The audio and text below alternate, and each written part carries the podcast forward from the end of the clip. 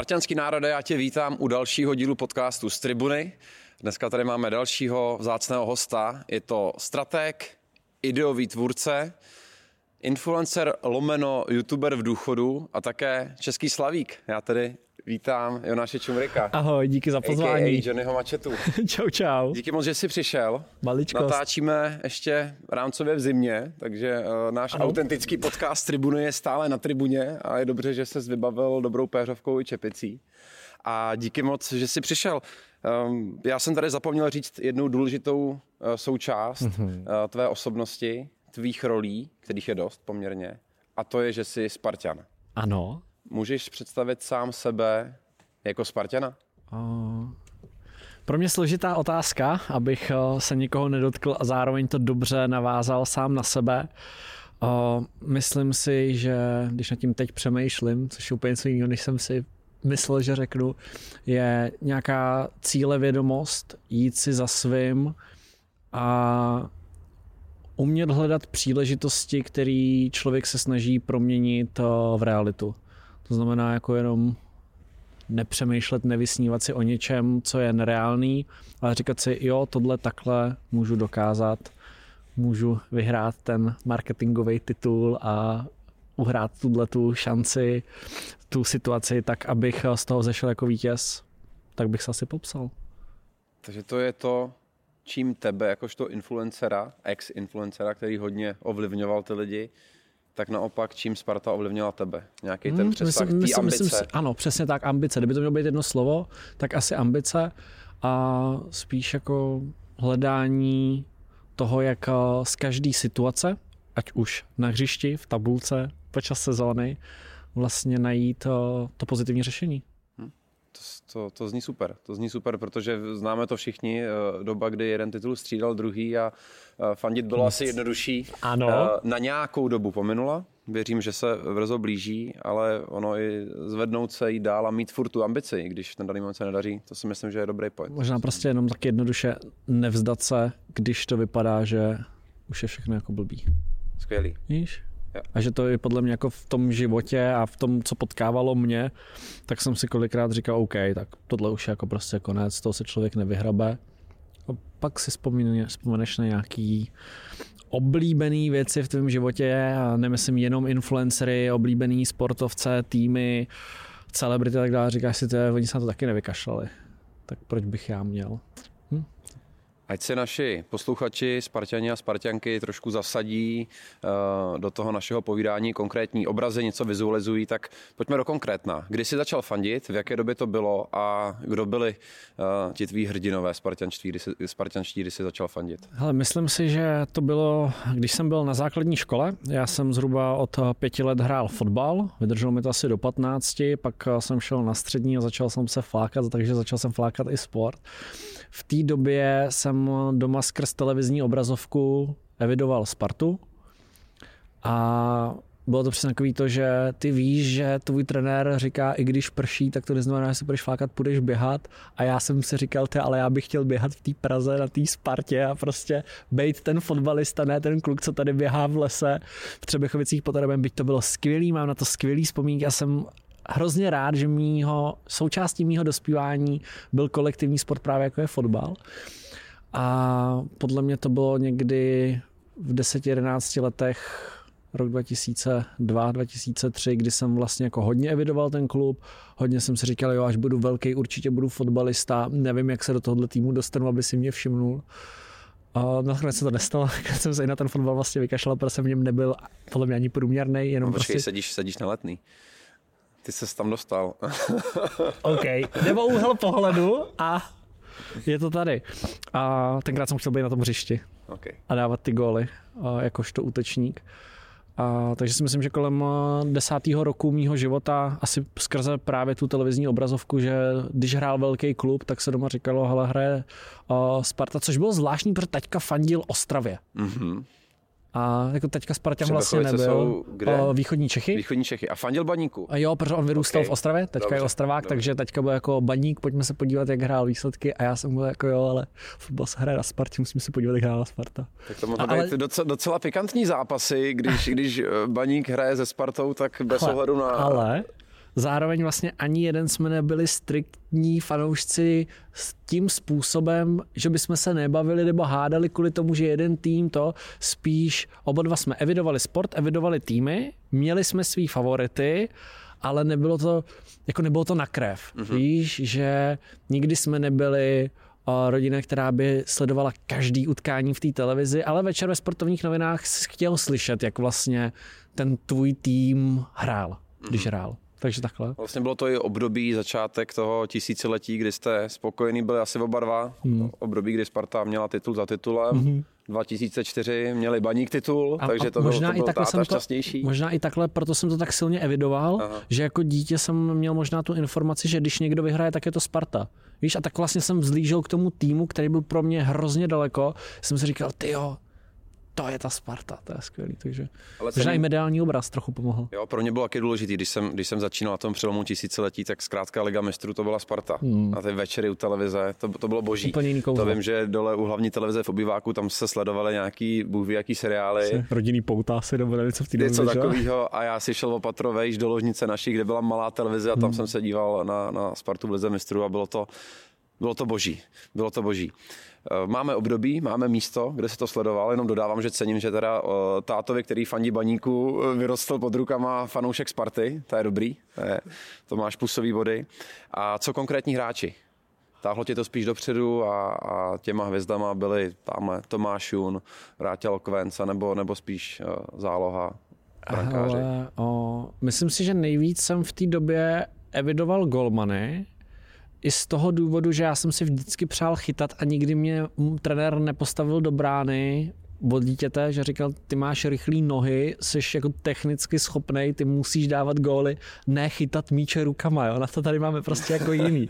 Takže o, jsem spíš jako koukal o, tímhle s tím směrem. Nevím, jestli si dneska vybavím, který ty jména tam přímo jako ve mně tenkrát rezonovaly, ale rozhodně to byl post Golmana, protože to bylo to, v čem já jsem se zobrazil. Jsem si říkal, ty já bych chtěl taky chytat. Já bych chtěl prostě řvát na ty kluky ze zadu a vé, na takový ty jako lášky, který jsem stýchával já, když jsem byl uh, na tom hřišti. A hlavně, jak se říká, člověk chce to, co nemá, tak tím, že já jsem prostě v tom poli byl, tak jsem možná tady si říkal, ty jo, chytne, nechytne, jak vyřeší situaci, jak se staví zeď, jak se, jak se dělá ten velký fotbal. Takže asi spíš jsem koukal směrem jako ke golmanům. To znamená v té době Petr Čech, Jarda Blažek. Já jsem si právě nebyl jistý, jak jsme měli ještě tu konverzaci, kdo měl nejdíl tu nulu. Tak oni oba dva jsou vysoko, ale ten rekord dodnes drží Petr Čech. Tak, o... To byla ta sezóna, kdy skoro tisíc minut to nepustil za záda, což je jako něco neskutečného. A... A... A to podle mě bylo, já taky přesně tohle to nevím, to bychom se museli podívat, ale to byl určitě ten, ten eh, začátek druhý, toho třetího tisíciletí hmm. vlastně v pořadí. Takže za mě vlastně fascinace i tímhle s tím. A co se týče stadionu, kdy už si pak chodil sem na letnou, co tě baví na těch zápasech? Jaká? Co mě baví na zápasech, tak to je atmosféra. Protože o, je to pro mě úplně jiná v marketingu se říká emoční vazba. Je to úplně jako jiný druh zážitku, než máš doma u televize sám, doma u televize s kámošema, nebo já nevím, dneska u telefonu, u notebooku, nevím, kde kdo vlastně dneska na, na tabletu uh, kontroluje ty sporty, nebo jenom si čte textový zápis. Uh, pro mě vlastně jako ta atmosféra a kouzlo toho místa, že pro mě furt sportovní stadion je nějaké jako zvláštní místo, který má svý kouzlo. A když se zaplní, když najednou to neprožíváš sám, ale s tou masou lidí, tak je to úplně jiný zážitek. A zase, tím, že jsem z Třebechovic pod Orebem, tak na naše zápasy chodili naši rodiče. Takže si představ tribunu, kde stojí, já nevím, 20 maminek, když nemusí zrovna vařit oběd s tatínkama, podle toho, jak se střídali. A když my jako kluci chodili na naše chlapy koukat, tak eh, nás tam bylo fakt pár, takže tam sedíš jako s pěti spoluhráčema, když jste se zrovna jako urvali, že neběháte kolem baráku a když sedíš tady, tak jako to je jiný. Možná právě tím počtem těch lidí a sílou té emoce, že to vlastně víc prožíváš. A to si myslím, že když se srovná ta tribuna tady, o který, pravda, někdy je peprnější, ale třeba ona je ta tribuna, na který jsou maminky, tatínkové a hrajou děti, tak tam taky umí padnout eh, ostřejší slovíčko. Co si aspoň já pamatuju. Moje mamka mi uh, dlouho vyprávěla, že říká, nejhorší moment byl, jako přeháním, ale tak sportovní, když za mnou přišel a říkal, mami, už nechoď na moje zápasy, ty vždycky tak začneš křičet, že se leknu a nedám gol. Já si to nepamatuju, na tvrdí se to dělo, ale jako kouzlo těch rodičů podle mě je taky jako silný, protože ty, když vidíš to svý dítě, který se blíží do té situace, že může jako jo, skorovat, tak se vlastně jako neudržíš. A já, já jsem poměrně dost introvertní, byť ta historie, kterou jsi mě tady popisoval, neodpovídá tomu asi, že bych byl úplně introvert, tak uh, mě tohle prostě jako nedělalo dobře.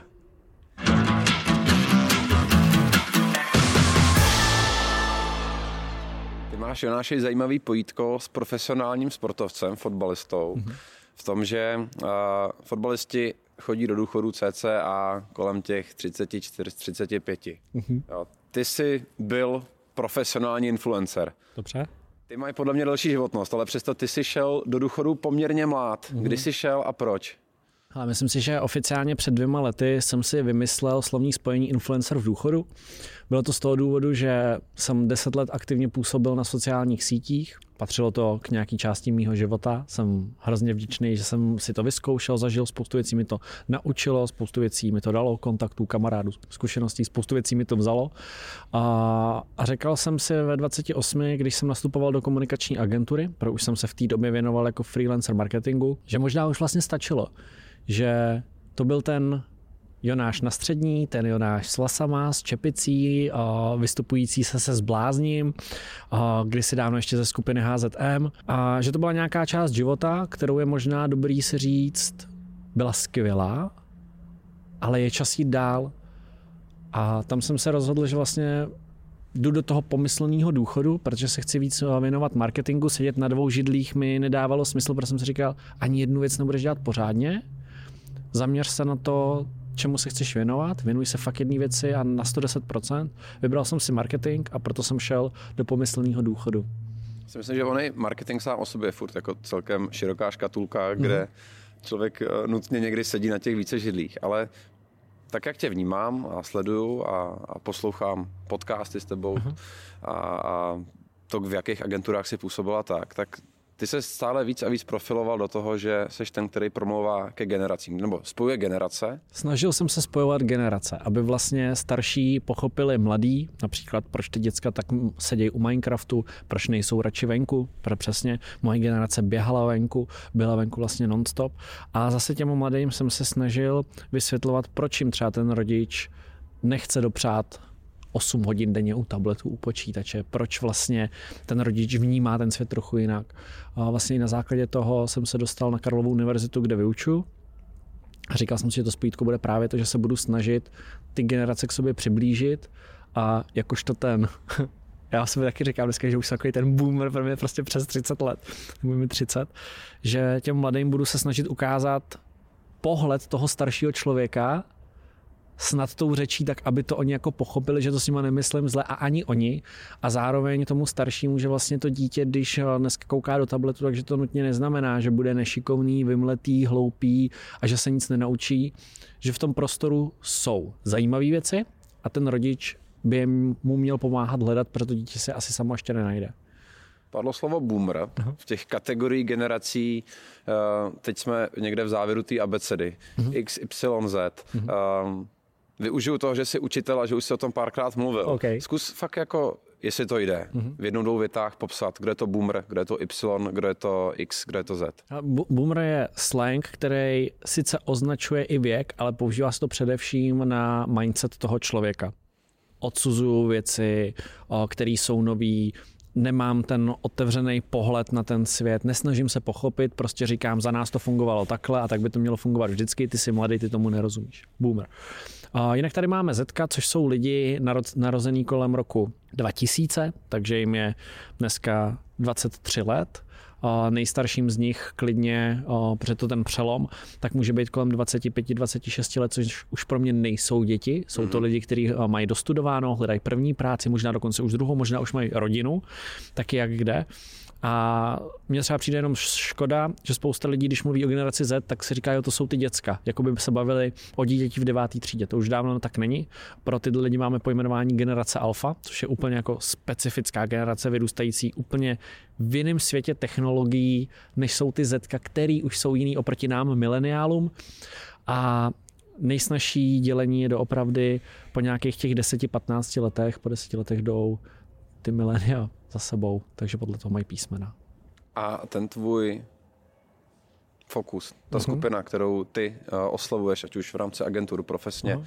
Uh, tak to je to Zetko? Uh, myslím si, že k Zetku mám nejblíž, protože mě vždycky zajímala je jakožto nově příchozí na trh, kterým se nikdo nevěnuje. Uh, zrovna nedávno jsem četl studii, která říkala, že v České republice, potažmo v Evropě, 79% firm nemá žádnou strategii na generaci Z což je zvláštní, protože do pěti let oni budou nejvýdělečnější skupina v tom ekonomickém systému. Jak, jak je můžete přehlížet? Teď oni si budou kupovat ty hypotéky, auta, utrácet za potraviny, rozhodovat se, jaký vzdělání budou mít jejich děti a 8 z 10 jako na ně kašle. Přišlo mi to škoda, ale myslím si, že dneska už i díky té zkušenosti, praxi a tom, si, v tom životě v tom marketingu nejsem fokusovaný jenom na Zetka, protože i nejmladším z nejmladších jsem já už moc starý, abych jim porozuměl, takže spíš se fokusuju na lidi kolem 30 let. Do, do 35 let si říkám, že tady asi cítím právo komentovat ty kampaně, vyjadřovat se a někomu radit, co tam udělat jinak a co nepřehlídnout na takový ty 50 plus není to moje nejsilnější cílovka, nevím, jak prodat prací prášek, abych uspěl v tom segmentu pracích prášků, který jsou a ten člověk se nakonec v Kauflandu rozhodl, že chce fakt náš a ne konkurence. A hodně mě fascinuje právě ta generace alfa, která je zvyklá na hlasový ovládání, televize, která, když jí dáš telefon, tak ho nedává k uchu, ale před obličej, protože ví, že toho rodiče uvidí a vlastně chce ho vidět, to já si nemůžu představit, že bych si já v jejich věku přesně jak to nebylo, zacházel s tou technologií takhle, takže oni přistupují jinak k technologiím, jinak vlastně k používáním těch věcí a to mě fascinuje, protože si říkám, tak, jsem starý. Před mnoha lety si vzpomeneš na Snapchat, Jasně. tak když přišel... Překvapilo mě, že furt trenduje, jakože i jako to, to, totální renesance Snapchatu. Neuvěřitelně a o, on nikdy neumřel třeba v, Londi- v Anglii, tam se furt jako držel. Polsko bylo taky zajímavý trh pro Snapchat, neustále Německo, ale v Čechách se přesně vrací. Bere ten jako druhý dech, ale už to není takový jako to, na čem to začalo, ale to spíš jako hodně o konverzaci one to one nebo skupinovém chatu. Co je za mě bylo zajímavé a o čem jsem chtěl mluvit, že když přišel Snapchat, tak on přišel s formátem stories. Dneska bych řekl denní chleba pro všechny, jako kdo nemá storíčko. Storíčka má YouTube, WhatsApp má storíčka. Jo, vlastně všechny platformy mají tenhle ten, tuhle tu feature a když s tím Snapchat přišel, tak všichni 30 plus říkali, to je nesmysl. Kdo by fotil fotku, co za 24 hodin zmizí? Teď přece chceš tu fotku v tom albumu, aby až budeš listovat, tak svěděl narození dítěte, svatba, škola, první vypadlej zub. Ty chceš tu fotku, co se udrží. Instagram, chápem, to máš prostě jako digitální album. Snapchat, blbost, to nikdo nebude používat. Ale uběhlo pět let a sociální síť, která nemá storíčka, jako by nebyla. Tohle je na těch mladých jako to zajímavé, jak oni s tím trendem umí pracovat, jak ty trendy se přizpůsobují jejich chování a mě fascinuje právě ta generace alfa tím, že tam ne, nedokážu já posoudit vůbec, co vlastně až jim bude 18 a budou se rozhodovat, jakou banku si vyberou, až se budou rozhodovat, do čeho třeba investují peníze, nebo za co utratí první vydělaný peníze, tak já nevím, jak je oslovit. No, tak se pojďme o nich bavit, o Zetku a Alfě. Až se budou rozhodovat, na jaký ten stadion v Praze půjdou, tak aby zvolili ten správný břeh. Eh, co jim může Sparta generaci Z a Alfa nabídnout? O, zůstal bych teď u Zetka, protože tam si jsem přece jenom jistější. Navíc ty Alfy to si představ fakt jako první stupeň základní školy, byť je dobrý podle mě u sportu nepodcenit tyhle mladý, protože přesně když se vrátím na začátek našeho podcastu, tak je to ta doba, kdy já jsem začal evidovat ten fotbalový klub. Takže možná dělám chybu, že nemluvím o těch mladých, ale necítím se tam tak silný v kramflecích. Teďka mimochodem proběh jeden zajímavý průzkum, kde snad z toho vyšlo, že 14, ten 14. Eh, věk, ten 14. rok člověka je ten, kde se fakt jako prohlubuje už to, kde se rozhodneš. Fandím tomu anebo tomu. 14. Tam, tam se to láme. V 14 letech. To je brzo. Kde brzo. se asi spíš, ne, tam, že se to nutně láme, ale v průměru, že tam je to ten rozhodující věk. To, to je brzo za mě. Ale uh, dobře, jsou to čísla, věřím datům, věřím číslům. Uh, k té generaci, co jim Sparta může nabídnout, podle mě to je komunikace. A komunikace tam, kde ten člověk vyrůstá, žije a je, takže v digitálním prostředí přenést do digitálního prostředí to, co ten člověk může zažít, když na ten stadion přijde, co to obnáší chodit na stadion a fandit. Protože já si pamatuju na průzkum, který my jsme si dělali v České republice, kde jsme hledali sportovce, kteří můžou oslovit cílovku 17 až 19 let. A vyšlo nám, že nejsou. Že mnohem víc ty lidi před mnoha lety, nevím, tři, čtyři roky dozadu, možná víc, tři roky to je covid od karantény, takže čtyři, pět let dozadu, uh, znali e-sportový hráče než sportovce a my jsme tam jako měli morální velký trápení, že jsme si říkali, tyjo, jak je možný, že někdo, kdo má být tím správným influencerem k mladé generaci, je vlastně neviditelný. Možná to bylo do zapříčení tím, že ty lidi, holky, kluci, nepoužívali komunikaci na sociálních sítích, protože v té době byl vlastně taková ta negativní nálepka ty seš influencer. A věřím, že kdybych před 6 lety přišel za tímhle týmem a řekl, bylo by fajn, abyste byli na sociálních sítích, někdo na Twitteru, někdo na Instagramu, někdo točil na TikTok, někdo na YouTube, takže mě o, pošlou v koberci domů a řeknou, ale my nejsme žádný influenceri, my nebudeme jako tady jíst lžičky z kořice a rozkousávat kapsa, teď to ty influenceri dělají a točit jako, co jsem si objednal na nějakém obchodu a dělat blbosti. My jsme sportovci, my nejsme blbci. A bylo to dost tím, že vlastně lidi neviděli jiný než blbej obsah. Takže si nedokázali podle mě někteří představit, že můžou uspět s dobrým obsahem. Uměli si představit, že ho budou dělat, ale zase si říkali, proč bych se trápil něčím, co bude sledovat pět lidí, když mám přesně tak náročný život, jako posluchači tohoto podcastu podle mě ví, jak náročný život profesionálního sportovce je, tak aby se ještě v tom málo volnu, co má, věnoval tady natáčení střihu, vymýšlení konceptům, kreativě.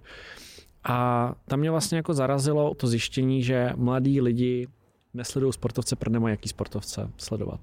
Za mě by bylo doporučení vlastně přiblížit jim ten klub, ty jména, příběhy těch hráčů, příběhy toho týmu, co zažívá počas té sezóny, celého, když mluvím týmu, tak nemyslím jenom týmu jenom jako Spartu, hmm. ale vlastně i trenéři, i uh, různí jako lékaři, koučové mentální. Věřím, jako, že ty kluci dneska mají, aby se jako nesesypali po prohře nebo po náletu fanoušků, který jim vyčítají, že neproměnili šanci. To musí být jako hrozně uh, mentálně náročný.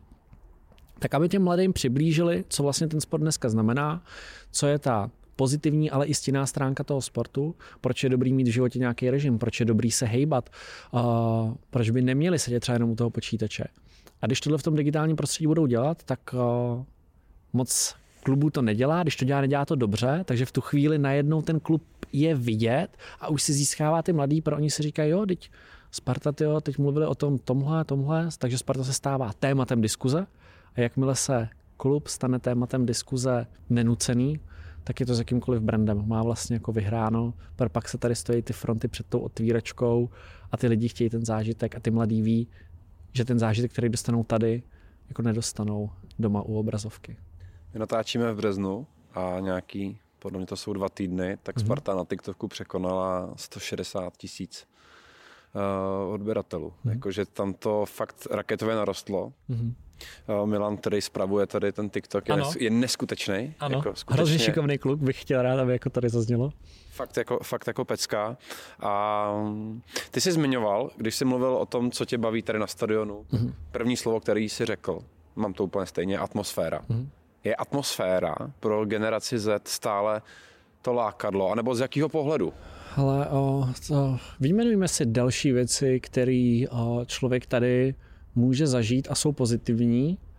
A podle mě fakt ta atmosféra je něco, co bude nadřazený tomu ostatnímu v rámci síly té emoce, kterou si člověk odnáší. I pro tuto generaci, i pro ty mladý. Myslím si, že jo, protože o, oni jdou po zážitkách, jdou Jo, přesně, vrátím se k, snap, k Snapchatu. K tomu, že já jsem teď a tady a zažívám něco, co ty ne, protože jsem teď u moře a ty sedíš ve škole. Jsem teď potkal někoho a ty to nepotkal.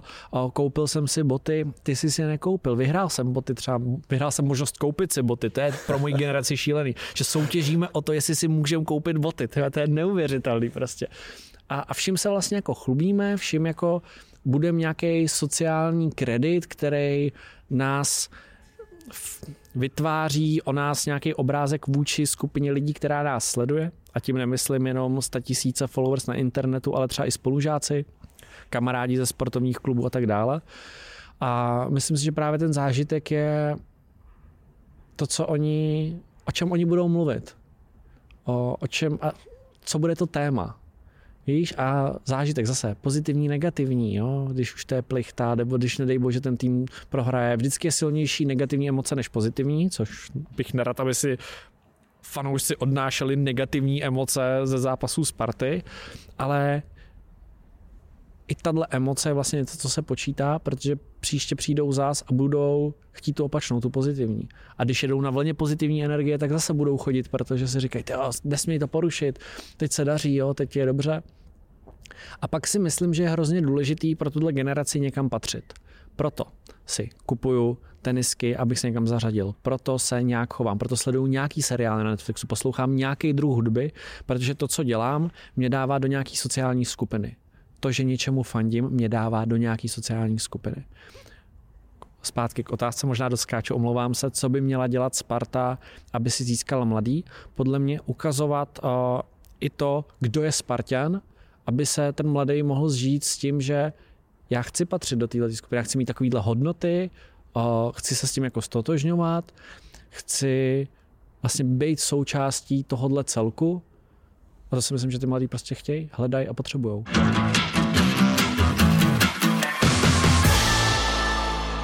Adidas eh, dělal eh, společně s Jankem Rubikem agenturou Výzkum a uh-huh. Generace Zeta Sport a z ní vyšly poměrně zajímavé výsledky. Uh-huh. Potvrzuju to, co jsi zmiňoval. Eh, vyšlo u té generace Z, že, to jsou, že chtějí ten zážitek, zábavu, uh-huh. nějaký mentální odpočinek. Ano. Ale co mě zaujalo, nechtějí soutěžit o nejlepší výkon. Výsledek pro ně není to nejzásadnější.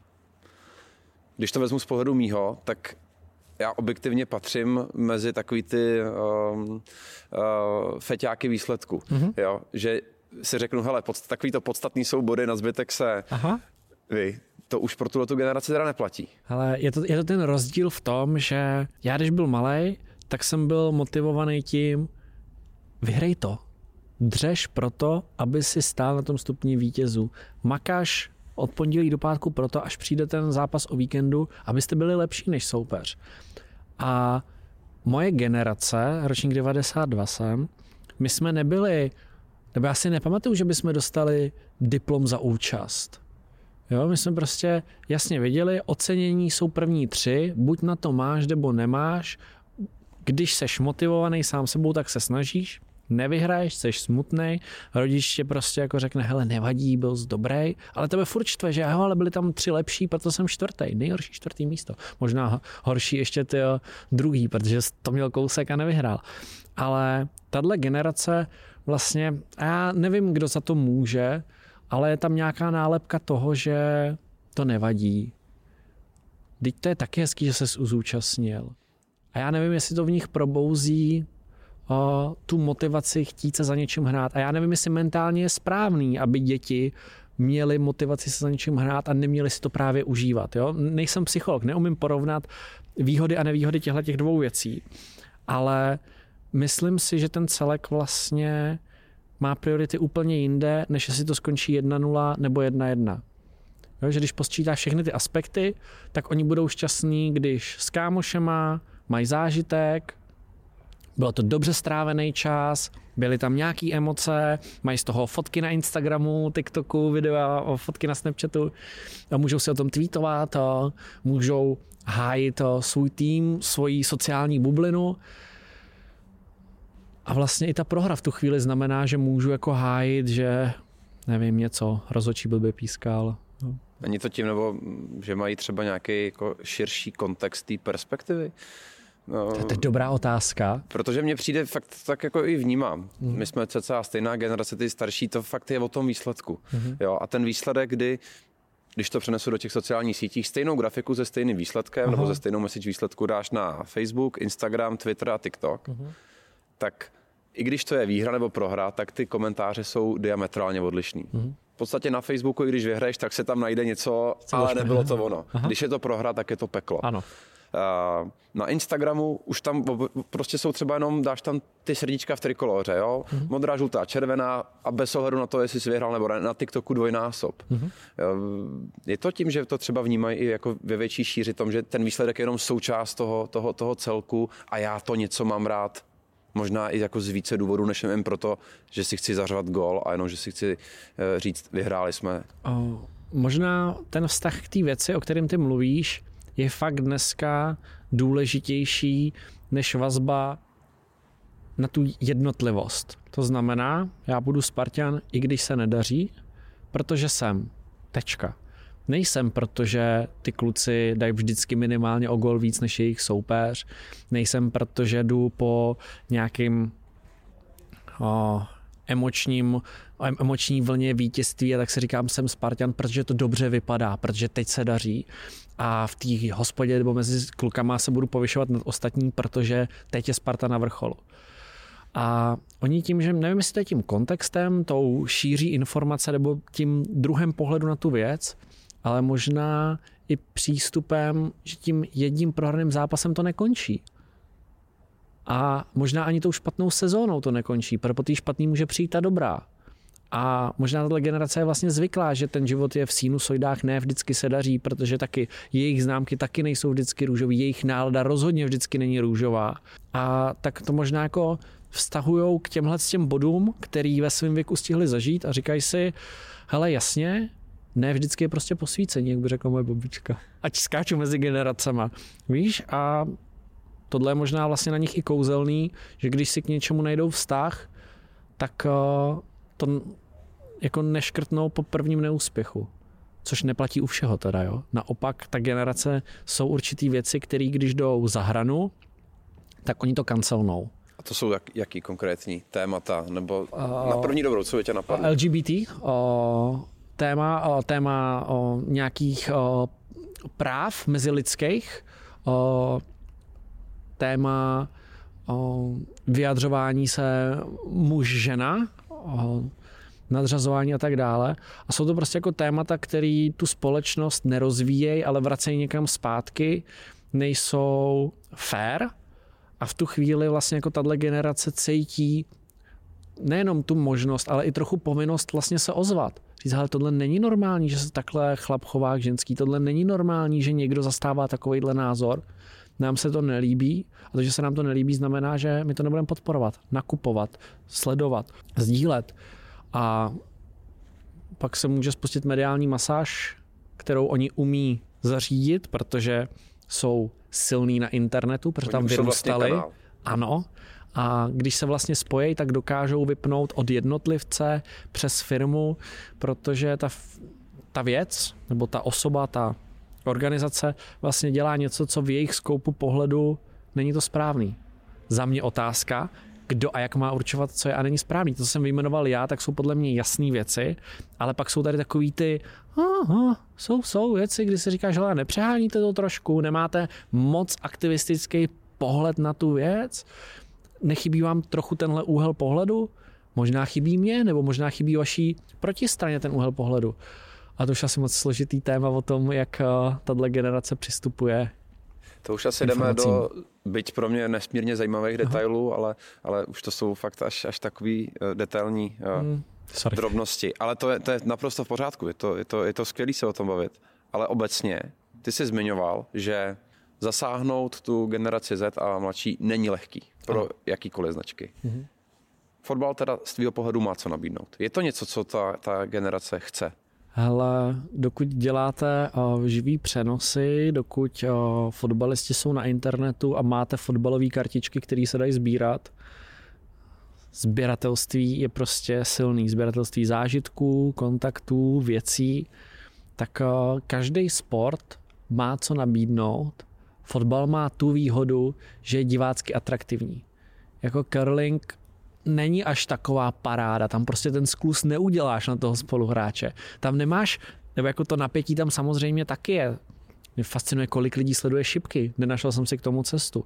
Před osmi lety mě fascinovalo, kolik lidí sleduje golf, protože jsem golf nikdy nehrál, dneska sleduju golf, pro golf hraju a vidím tam ty věci, co jsem neviděl. Myslím si, že fotbal má to kouzlo, že i když nejseš součástí toho sportu, tak tě na něj baví se koukat a to je výhoda toho fotbalu. Že ostatní sporty mají právě nevýhodu v tom, že pokud tím nerozumíš a nedokážeš si představit, jak složitý je vyřešit tu situaci, tak vlastně si řekneš, no tak hodil šipku na terč, no a trefil 60, co na tom je? Ty vole, na tom je hodně. Tak jako kopnout ten přímák, aby se zahnul, aby padl do té brány, aby jako udělal to, co má. Ale u toho fotbalu si to podle mě jako s nás představíš a vidíš tam to kouzlo té věci. To je ta výhoda. A já bych za sebe doplnil jako jednu výhodu, jak to vnímám, takže vlastně veškeré značky se snaží někdy až uměle vytvořit emoci, emoční Aha. vazbu. Ale tady je to ten, ta, ta, ta základní esence toho sportu, fotbalu. My to máme, my to máme. My to nemusíme jako nalhávat, že tu emoci máme mít, prostě máme rizí. A to se mi třeba líbilo na Netflixu, co udělal s Drive to Survive, eh, Formuli 1. V životě by mě nenapadlo, že tam jsou takové emoce, kterými ukázal Netflix, že tam jsou. A přesně na tom fotbalu nepotřebuješ rok čekat, než Netflix udělá dokument o tom sportu, protože tam je máš v každý obrazovce, v každém záběru, na každé sociální síti a na každém stadionu, když se hraje.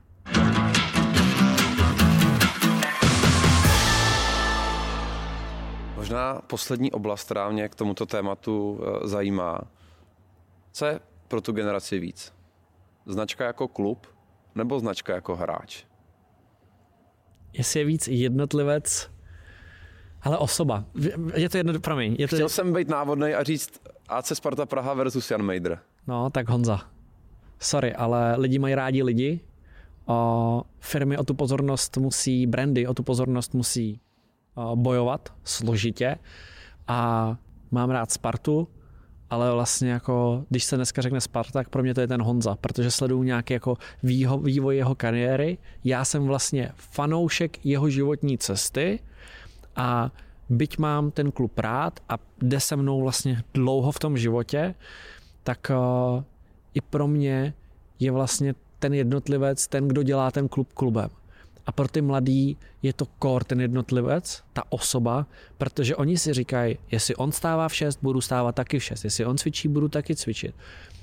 Vazba na tu značku je dneska fakt složitá, protože Digitální prostor je vyplněný milionem značek, všechny značky soutěží o pozornost toho člověka. A teď nemyslím jenom fotbalový kluby mezi sebou, ale televize se streamovacíma platformama a nejenom televize s Netflixem, HBO, Amazonem, bla, bla, bla, ale i s YouTubem, i s TikTokem, i vlastně s každou sociální sítí. Všichni máme jako náš den má 24 hodin a máme omezený počet času, který můžeme věnovat koukáním se na něco. A všichni se rozhodujeme, na co se budeme koukat, jak moc pozornosti tomu budeme věnovat.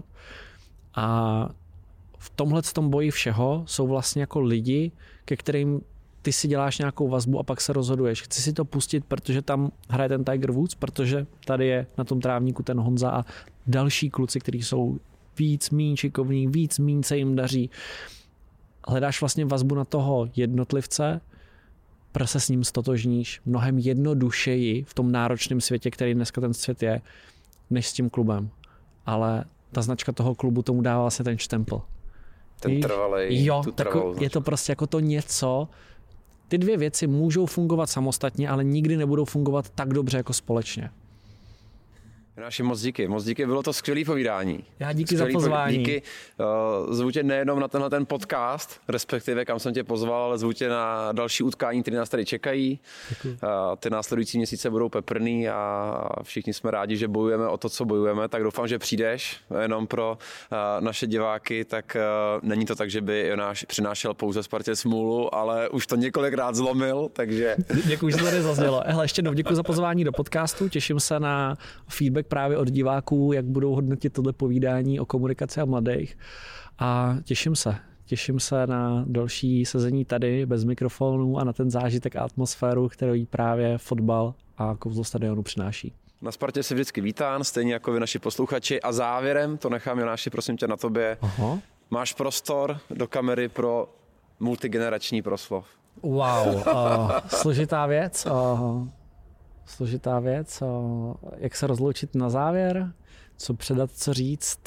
Nemám Protože to tohle je místo, kde se střetávají nejenom generace, to, ale jasně. kde se střetávají skutečně veškeré sociální skupiny a je to fantastické, že to funguje. OK, někdy to trochu skřípe, ale funguje to. To je, to je unikum tohle, tohle místa, co, co všichni tak milujeme.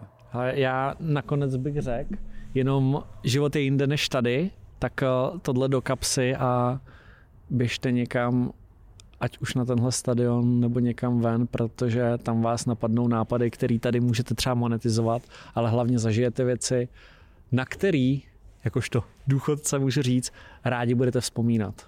Což prostě dneska kouzlo internetu ještě nemá. Víš tu přidanou hodnotu, že si řekneš, sedneš, hm, ta fotka, kolik lajků mi přinesla. Nebo jak jsem hezky napsal tenhle vtipný tweet. To tam ještě jako nejsme. Furt to, co se děje jako venku, je ten zážitek, který si myslím, že by si lidi napříč generacemi měli hledat a odnášet v životě. Tak pravil Jonáš Čumrik. Jonáši, moc díky a tak já se těším na vaše zpětné vazby. Pište do komentářů, sdílejte video a brzy se opět vidíme na letné anebo slyšíme v podcastu z Tribuny. Mějte se fajn, Spartani. Ahoj.